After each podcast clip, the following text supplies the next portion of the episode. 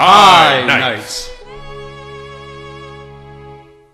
Well met and welcome, you travelers, to High Knights. My name is Ross, your resident game master, and I am joined by Dakota, my best friend and player main. Together, we strive to improve your tabletop experience with fresh new ideas and plenty of crazy details. To raise more banners in the High Knights name, remember to subscribe and follow us on your podcasting platform. We are available on Spotify, Apple, Google, and Amazon platforms.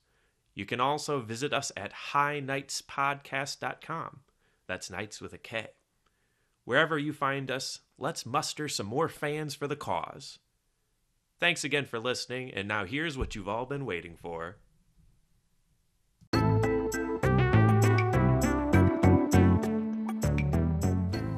And now, Dakota, I've finally trapped you. You're hanging over a boiling pit of lava, and I'm going to destroy everything that you love. And what's your last words, you filthy hero?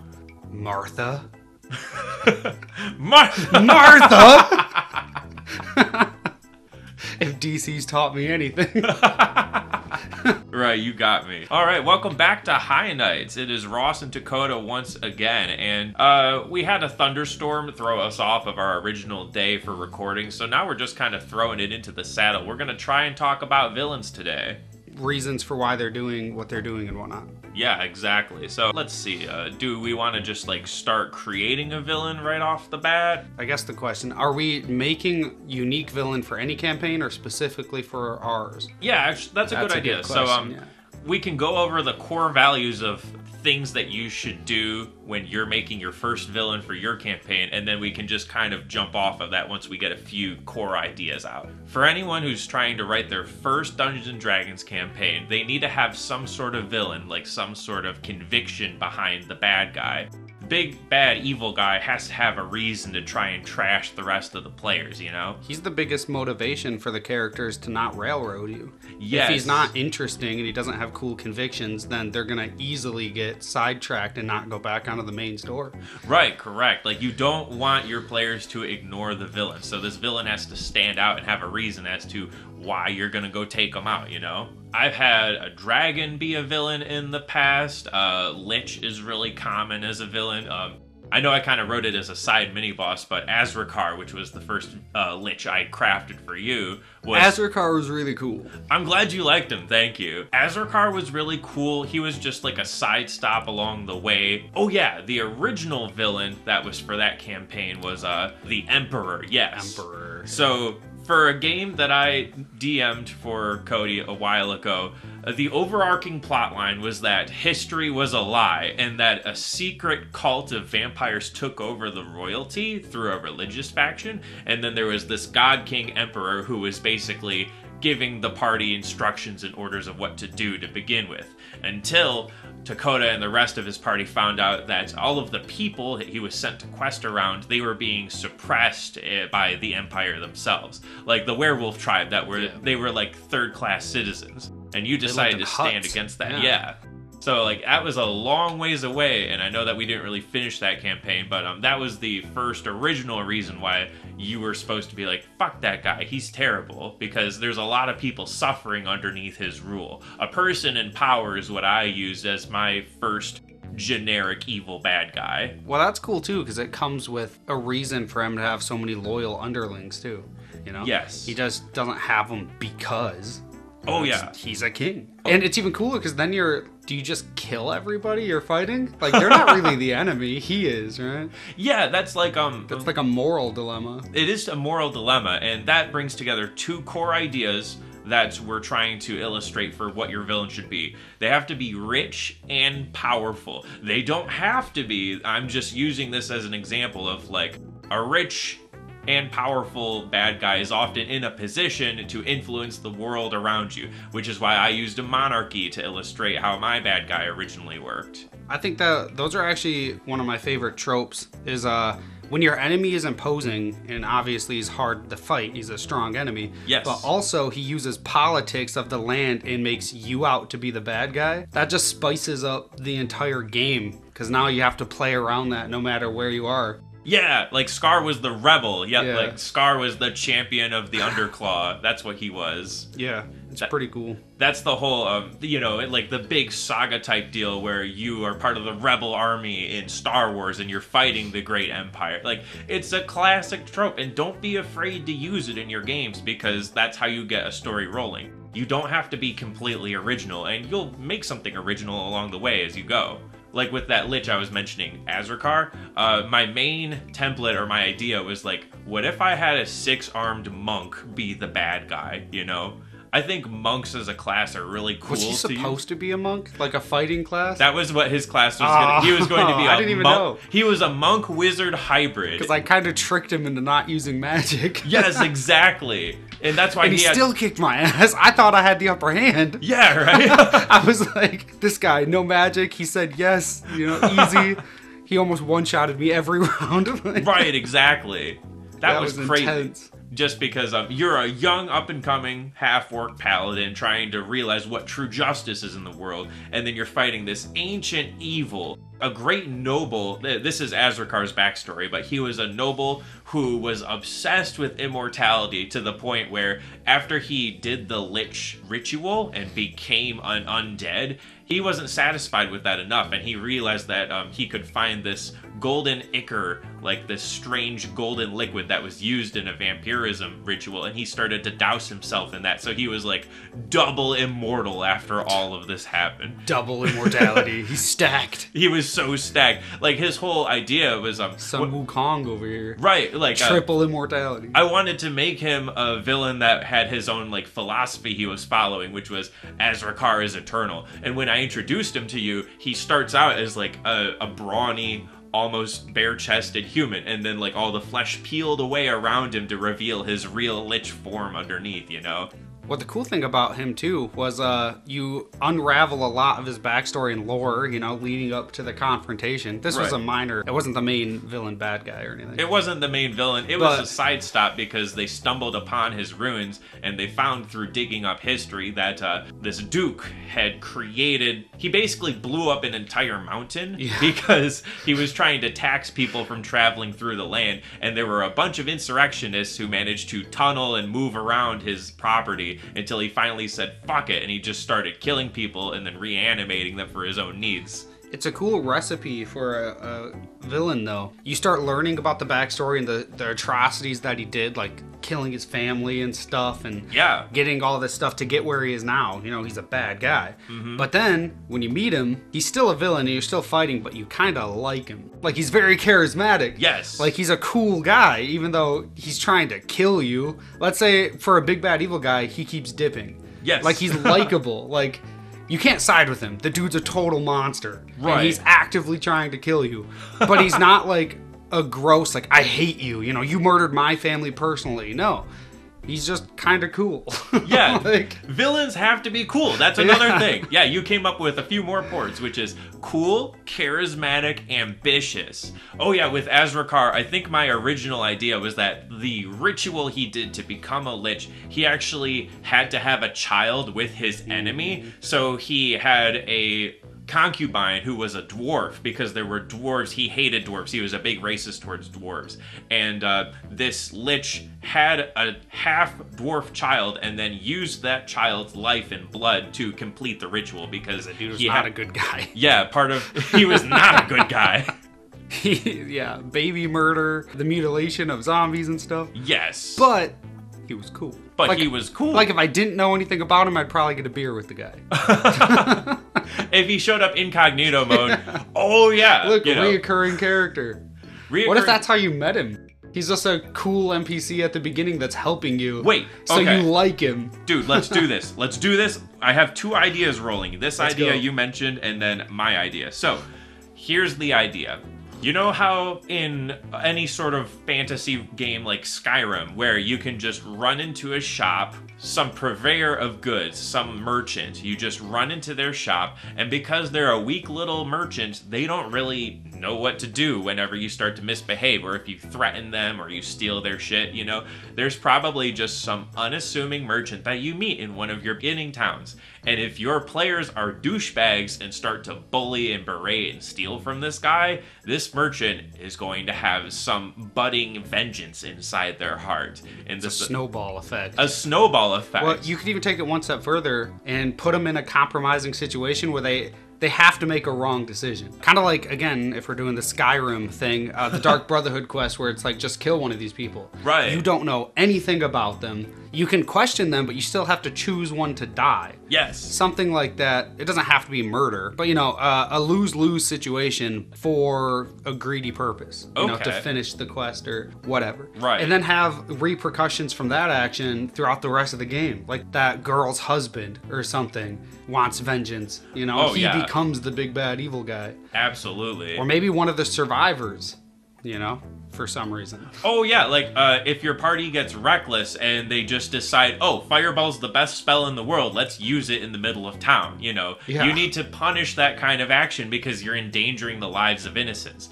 So from the perspective of these nobody peasants, you're walking through town. There's some monsters that erupt from a nearby building, but then someone just shoots a fireball directly into town. I would hate those adventurers for the rest of my life because some of my loved ones would have probably been injured or killed in the fire. Well, yeah, because like imagine if your your daughter dies, like your your five year old kid, because of that fireball, and they're like, well, it could have been worse. We saved the day, got rid of the monster, but the monster's not what killed your daughter. You know, that adventurer is what killed your daughter. That's pretty clear cut, you know. Even if she was already in danger, he has a reason to dislike the party now. They have to have a reason to dislike the party. And that's kind of why I went with this shopkeeper idea is that you got to pick someone who has some agency. Like a poor fisherman or a farmer probably won't be able to get the power to fight back against the party in a short enough amount of time. Let's say that there's this merchant who gets his shit kicked in or the party has to screw him over in some way. Maybe they're sent on a mission by the Thieves Guild to shake down a guy and then you like threaten this merchant's daughter, put her life in peril just because your rogue A really heist gone wrong. a heist gone wrong. Like, yes. Somebody woke up and challenges you, and now you have to fight. Right. Like he put you in a position, but Yes. it's your fault in the first place, you know? So whoever survives in the house, oh yeah. you know, you just killed my dad. You start this off with a magic item heist. I mean, you send your party into this heist where they're trying to steal magic items from a merchant somewhere uptown. But then they screw up along the way. Merchant wakes up, and then you're thrown into a situation where you either have to fight or you threaten a loved one of the merchant. You know, it's gonna be a meltdown, and your players will probably get away, but that merchant is going to remember those people who fucked with him. And imagine if you're a merchant of magic items, the power you have, the connections of the people you talk to to get magic items, you're not talking to just heroes, you know? I think Oh, some yeah. magic item merchant might have the ability to turn into a big bad evil guy because what if he's like an artificer and he's just so good at crafting magic items and like finding magic items, he learns better and better recipes. And then every time you fight this guy, he can handle a whole party because he's decked out in magic items. Yeah. I kind of like the idea of the big bad evil guy, this threatening, imposing, charismatic force of nature, Right. was just a nobody. Kind of like, you know, the Joker from Batman. His famous quote is uh, It just takes one bad day to turn you into a monster. Yeah. Just one more bad day that you can't take is the difference between a normal life and you becoming a murderer. Gotcha. That kind of idea. Like, he's just a normal guy, has a normal family, doesn't have crazy ambition at first, but then the death of a loved one, or maybe you stole the wrong magic item. Maybe he was in debt and needed to get rid of that item for his family or something. Oh yeah, right. Just that last straw is what tipped him over the edge in his life. Yes, exactly. So now he's got all these decked out magic items and he's coming at you like uh dude, this is like a medieval uh Iron Man. He's a medieval Iron Man. Oh, dude. there you go. Yes, I'm writing this down. medieval Iron Man for the win. That'd be sick as hell. Yes. And this guy, like, he's going to be basically he starts out as a nobody. The only good thing about him is that he's a merchant. He knows how to buy and sell stuff. I think But it'd be cool if he was a good guy, dude. I want him to be a law-abiding citizen. Yeah. you know, not doing anything like the movie Law Abiding Citizen. Just takes one bad day. Look, Wait, okay. it comes all full circle. it does come full circle. He's got to have, you know how every villain kind of has their own philosophy? Yeah. This guy, I think his philosophy might change to the fact of like maybe magic doesn't belong with people. Maybe he doesn't trust people who cast magic. What if like only magic items are what should exist, you know, like enchanters and stuff? Yeah, like magic item, or maybe magic items corrupt or something. Oh, he's already yeah. corrupted, so now in his corrupted view, you know, he's got to cleanse the people that have been exposed or whatever. Yeah, he's like, I'm the only one with the justification to use these items. So, Yeah. yeah, because he becomes like this kingpin of all the magic items that go throughout the kingdom. He basically, and that'd be that's actually a cool idea too, because now every encounter with this villain, he can be completely different. Wait, He can be kitted out with completely different magic items. Yeah. So like you're like he's a big fire guy with resistances. You're like, okay, so you prepare for that. But the next time you fight him, he's not he's just a brute force tank of a man. dude. Like he's completely different fighting style every time you fight him. Yeah, like he adapts. So depending on how the party He fights him, upgrades. he's Yeah. got to upgrade every time that they fight, and then he'll just come in with a new kit to throw you off. I like this guy. I want to call him the Man at Arms, actually. The man of arms, dude. Yes. Man of arms. Heck Dude, yeah. Man at Arms. I've been watching a lot of He-Man lately. He-Man is awesome. But like the crazy shit that happens in He-Man is the same stuff that you can put into your D&D game. He-Man could easily be a D and D setting. He-Man's just a barbarian. Oh, yeah. it's awesome. He-Man is a divine zealot barbarian. You can actually build this. Oh, really? Yeah. So there is a subclass for barbarian called divine zealot, and once you get to a certain level, if you would die, you just get resurrected within 24 hours. Yeah. How does that work? That's busted. It is busted. Uh, citation needed. But there is a divine zealot barbarian that deals some extra radiant damage. They kind of get a lot of recuperation stuff. And once you're a high level divine zealot, you can just resurrect yourself within 24 hours. Imagine It's fucking dumb. the barbarian, the the hardest hitting guy on the team, just auto resurrects. That's pretty busted. He's busted because he He's could Phoenix man. Phoenix person. Phoenix person. There you go. Oh, Phoenix person. So this magic item, Man at Arms, I like him a lot because basically the bad guy of your game, he's a superhero. He's a supervillain in disguise. Yeah. So, you know, maybe you forget that you fucked this dude over. You keep trading items with him. So he has two alternate personalities because he might wear a Split helmet. personality. He's That'd got a. cool. That's what I'm saying is that by day he is uh, Jeffrey Stone, the uh, Jeffrey Stone. by day he is Jeffrey Stone, the magic item purveyor, and then by night he turns into the man at arms. That's cool too, because you can uh, incorporate cool NPCs that the group's gonna like a lot, and they can have a unique magical item. Yeah. That item will come back later, but the Oh, NPC won't. I'm just saying. oh right, This definitely. this thief of magic items here. and you know how cool it would be if you buy a magic item from him in the shop during the day, and a couple nights later in a different town, you just get bombarded and attacked by man at arms. Because he wants his shit back. Like he's just stealing from people he's selling to. if he doesn't like the person who bought from his shop, he just makes a note on the ledger and he's just like, uh, hit them in three days. well, yeah. Imagine if he had his business like Ledger. You know, he did a, a transaction process, has the name written down. And then at night, when he switches uh, to his alter ego, that's the list he's going down to get magic items. yeah. He wouldn't even know.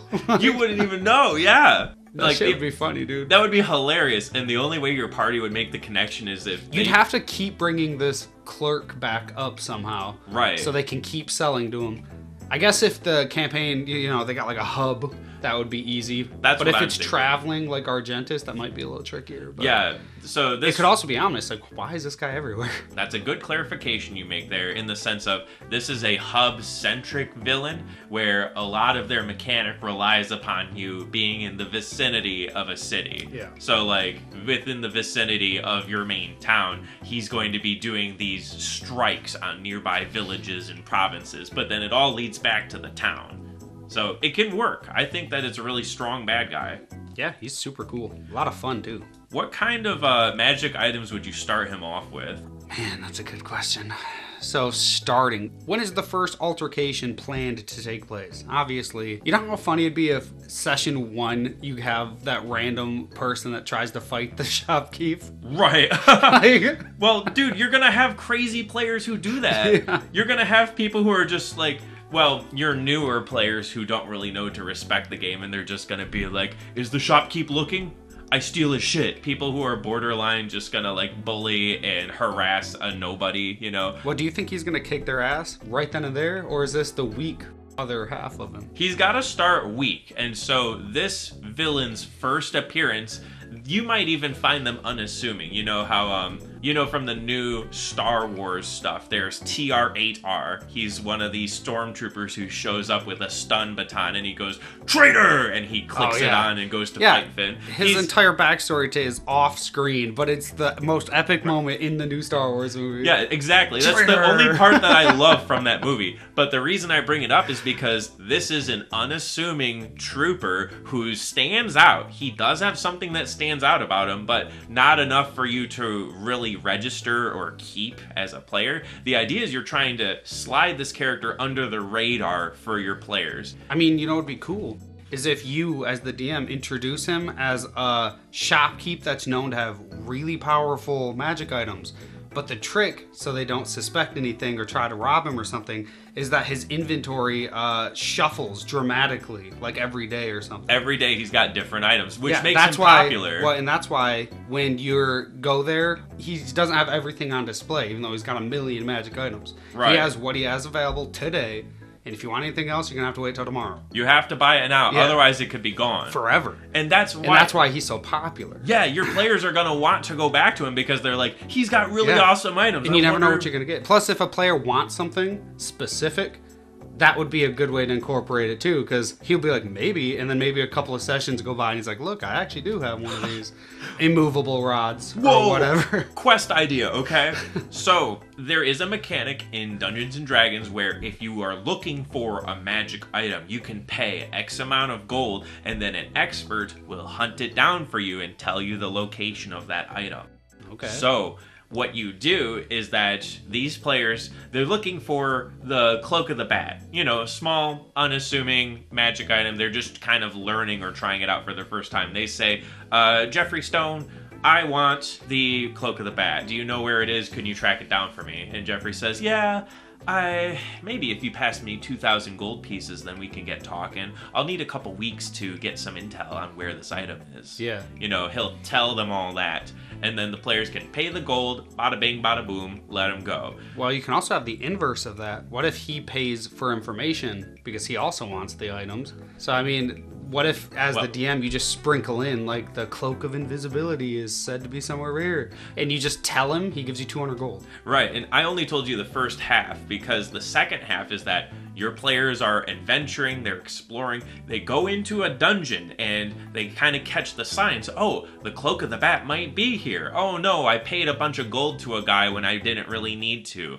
Oh well, let's go get the cloak. They go through the dungeon, It's gone. puzzles, monsters, and then either it's gone He or got it. he's grabbing it and heading out of there. And then your players are chasing after this guy, going, Come back here, you got that item I really want. And then he makes his escape, and the players are like, Shit, he really threw us off his track. But then, eventually, when you go back to the guy's shop, he has it for sale. Exactly. So that's how you piece it together. Like, wait a minute. You're like, Whoa, was that you? And he's gonna deny it Well, heavily. he might even not know it was him if he go heavy on the split personality thing. Yeah, exactly. He might actually be truthful. Like he probably thinks he's hiring people to do it. if you find some way, I assume that this. I, I keep saying Jeffrey Stone. It's dumb, but I'm That's just his name now. That's his name now. but um, I imagine that Jeffrey Stone would have some sort of lie detecting ring on his finger that would stop people from understanding if he was lying or not. You know, like he's. Oh, I think cool. that he's not actually a split personality. I imagine that he's just a merchant by day,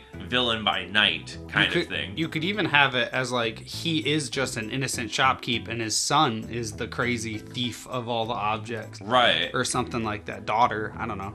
This guy, I'm imagining him kind of a mix. Maybe he's between- scared of his kid. He's Might scared of his out. kid. Uh, I don't know. Maybe. I mean, that kid sounds like a psycho Oh. with a million magic items. Yeah, I'd be scared of him. Imagine watching your kid sneak in with decked out in magic gear, blood all over him, and he's like, "I got your cloak, Dad." Like, Oh, like, you're saying shit, that dude. his kid is the villain. Yeah, yeah, yeah. Oh, that could be funny. I like that too. Because I mean, he's being truthful. He's not doing it, but also he's not going to snitch on his kid. But Oh. also, his kid is scary. like, His son was the one who was threatened in the botch Yeah. of the the thievery that happened a while ago, and then it's changed him forever. he's got a he's got a Zuko scar or yeah. something. Like he's got damage. He has a vendetta against adventurers, and his father is the magic item salesman. So that's he's got weird motivation. He's a psycho. I like it. I like it too. Oh, what a cool dark villain to have. yeah. For items, when this guy first shows up, he's just gonna be like, he'll kind of look like either a bandit or a bounty hunter or something like that, where he's just kind of like medium armored guy, and he's gotta have like two different weapons on him a shield and a helmet, you know? I imagine that uh, one of the magic items this guy would first show up with would be a helm of telepathy, so that they can actually start to read into other people's thoughts. That's part of his combat idea. Is that Why does he know exactly what I'm gonna do? you know. Yeah, He's exactly. pairing you perfectly. We just made uh Moon Knight. oh, is this Moon Knight? Moon Knight. That's pretty cool. I have to check out Moon Knight. What are Moon Knight's powers? He's basically he's actually uh, a mix between um Captain America and Deadpool.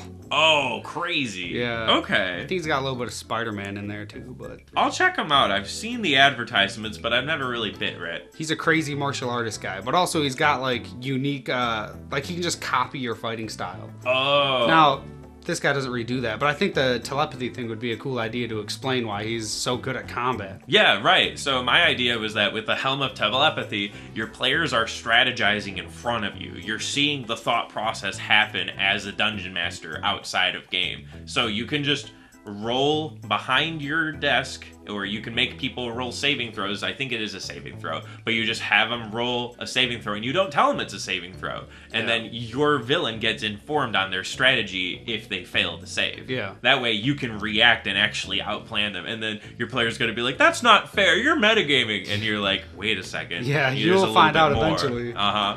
Well, uh, I think you should have like a Swiftfoot boots of some kind. Swiftfoot boots, more Yeah. magic. More magic. I don't know what the item would be in D and D, but an increased movement speed to explain how he's always getting away. Okay, yeah, I can see that. He's got fast boots so that he can make a getaway. He's got a helm of telepathy so that he knows what's going to happen. And then he's got to have, like, probably a very interesting weapon, you know? Like, uh, you could have a mace of fear so that when you slap someone, they'll have a chance to start running away from you.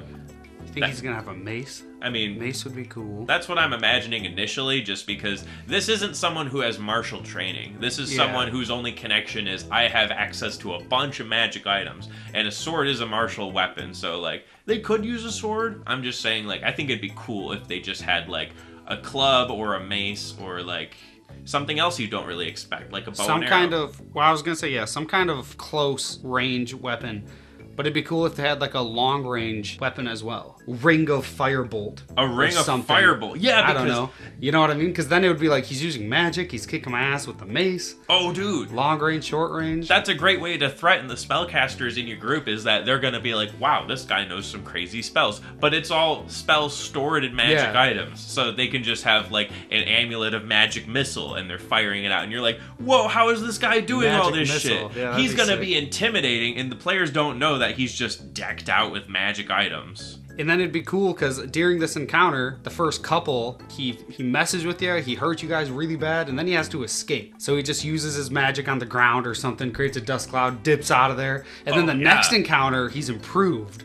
Like he's got more specific targets for the people that were giving him a hard time last time. Right. So if the if the wizards or the magic users were making him mad last time, this time he comes into it with more pain to them as opposed to the martial people. Oh right, yeah. So that's how he adapts. So this was kit one, what we just designed, and then kit two for this man at arms is that uh, let's say the barbarian just rushes straight at him and deals a fuck ton of damage. Well, on round two, the man at arms is going to show up with a bottle of wind, and he's just going to be like, goodbye, opens the bottle and blows him 60 feet away. Just blast him. like the jar of gust, which is in the Yeah. Legend of Zelda series. It'd be cool if he changed up his resistances too, so you just don't ever know. So like maybe in this one he's got um his uh chest piece or something, whatever his leather armor Right. is uh enchanted to do like maybe he's got resistance to bludgeoning and slashing weapons or something. Martial. Yes. And then he comes back the next time and it's like resistance to fire and ice or something. Like he just changes them up. If you So, have a like, wizard who casts a bunch of fire spells, then he comes back with fire resistant gear. Like he's got a shield of the Dragon Yeah. Slayer, which is sh- fire resistant. or if he takes a ton of damage from the barbarian who's uh, bashing him in, not only does he have the gust, but now he also has armor on where he has resistances to bludgeoning damage. Yeah, that exactly. You always have an opening still, but it's still like annoying to. It's like a new enemy every time you fight him. That's what I want, you know. Yeah. When we've talked about villains in the past, especially on this podcast, we've talked about villains who show up and then run away. That's for the most part us saying that those villains are cowardly, like the puzzle box mastermind that we talked about in the Hub Worlds and Horrors episode. Yeah. That one was cool and they were distinctly a coward, but this guy, this villain, the man at arms, he's actually making a stand. He wants to defeat them, and he will turn and run when the tide goes It's against him It's a tactical retreat. He's gonna come back stronger. it's a tactical retreat like that's how he's smart and that's how you can support a bad guy is that your bad guys have to be intelligent okay? Yeah. there's a distinction between metagaming and intelligence. That's why i use the helm of telepathy as the scapegoat for that which is kind of what bridges the gap. That's an easier way for you to kind of read what your players are going to do and have your bad guy react. But um, remember your villains are going to be evil masterminds. Your villain might not reveal themselves until the very end of the campaign just because they've been plotting the entire time.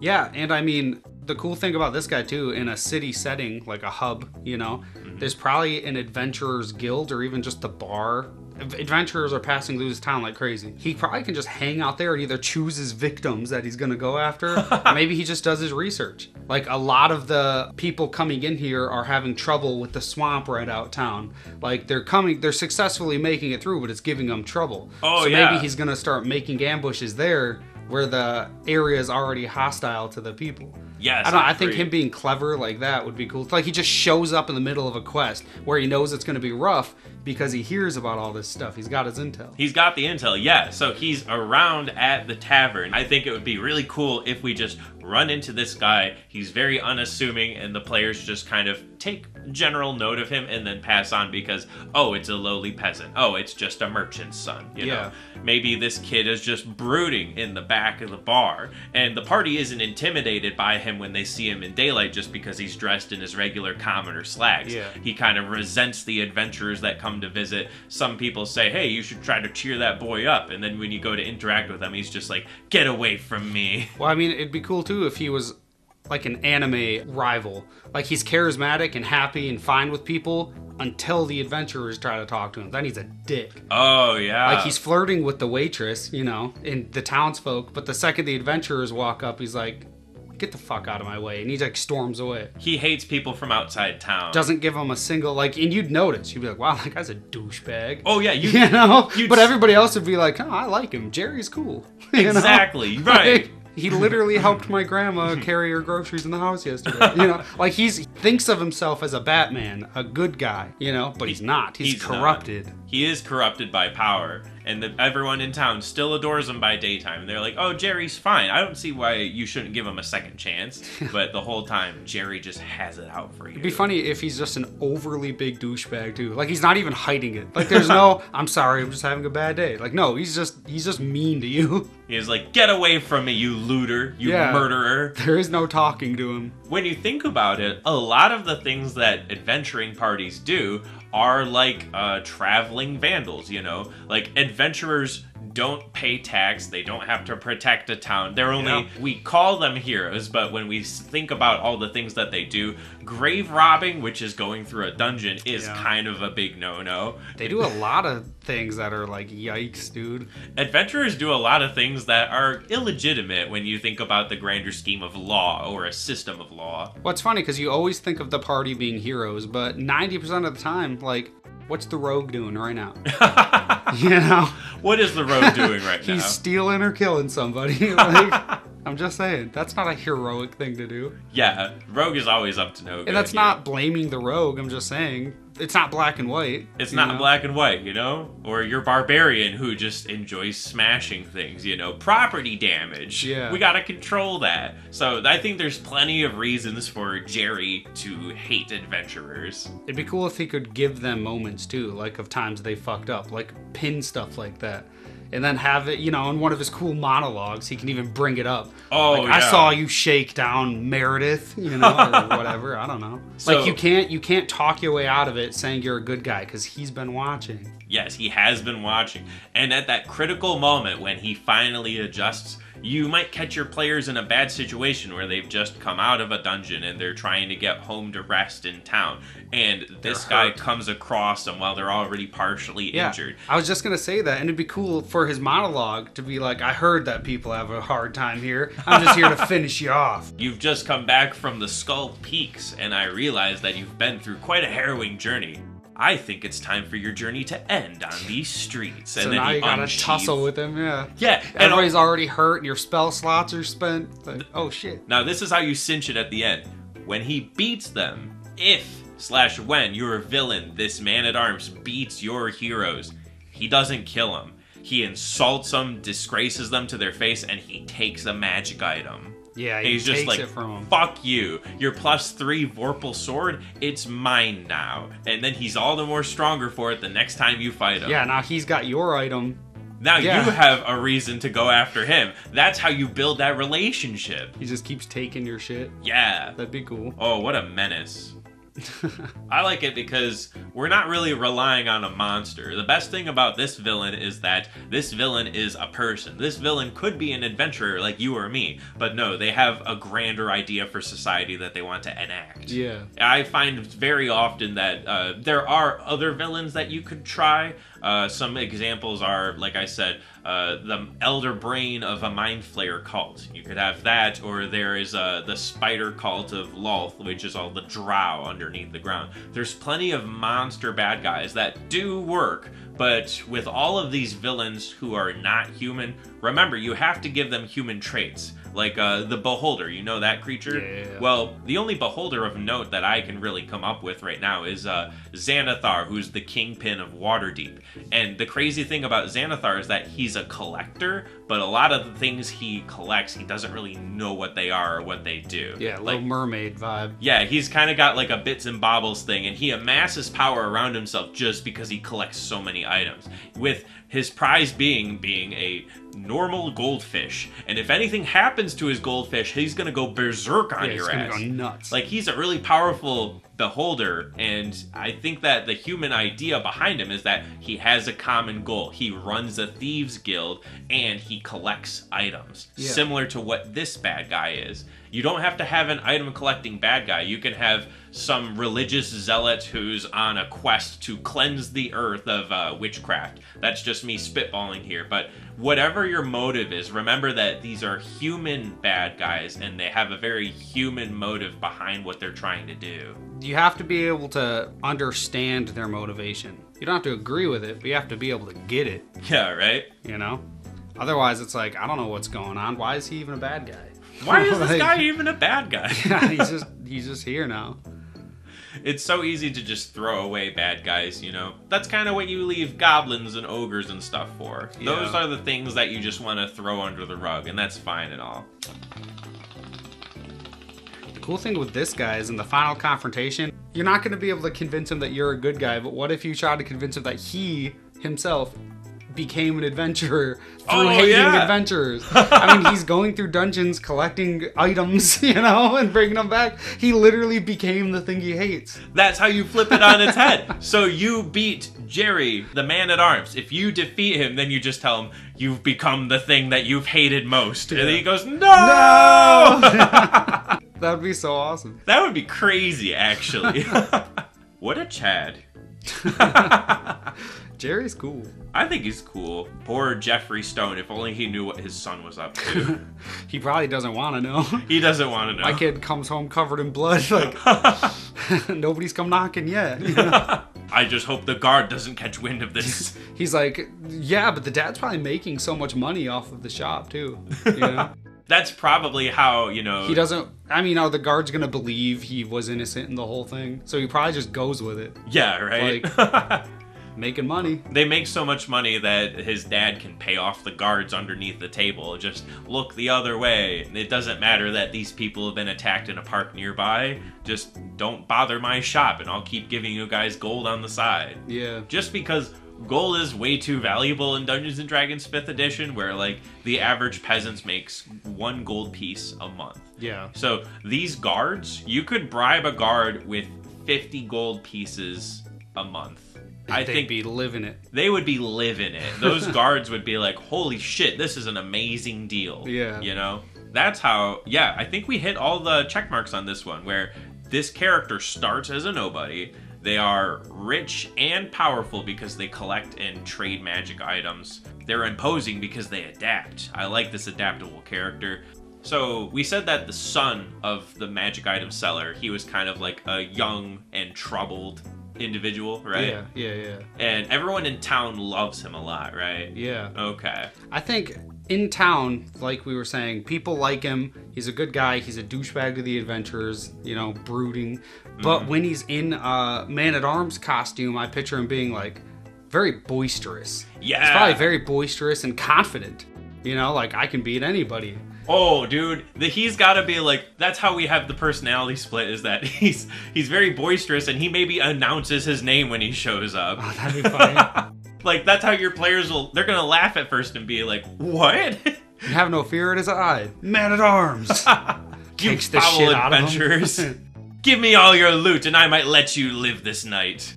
It'd be funny. They interrupt him, and he just gets pissed. He's like, "You're supposed to let me tell my monologue." Oh, yeah. Like, they always interrupt the speech. He just starts stabbing him. Like, Yeah, if you fuck with his monologue, then he's just coming after you. That's enraged. dude, it that'd be funny. They think it's an open dialogue, so somebody like interjects, and he just charges them. He doesn't even finish his sentence. He's like, "Fuck you." Yeah, that's a weakness to be exploited. He, he just gets mad. correct. Yeah, he has a big ego about his alternate personality. Yeah.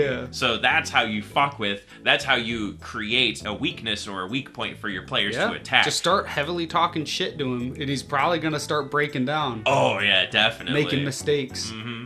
Absolutely making mistakes. This is not a cool-headed guy because he doesn't have the experience. He's just young, strong, Well, I and feel he's like you access. could manipulate him too, because if he's so uh, confident that he's gonna kick your ass, you know, with all of his shit, maybe you can get him to drop one of them. Ah. You can't beat me without that helmet, can you? Right, You know, that he's like, too. I can beat you without any of it, and he tosses the helmet off.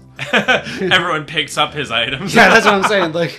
In Uh. the middle of combat, the rogue grabs the item and dips. like, everybody run, I got it. I would allow You know- that for the first encounter. I was gonna say a Thanos moment where they're trying to get his glove off, and he's Yeah. like, "Fuck off!" Like, Oh, dude, by the final fight with this guy, he has to have a Thanos gauntlet, yeah, right? might as well. This dude's gonna rock the world.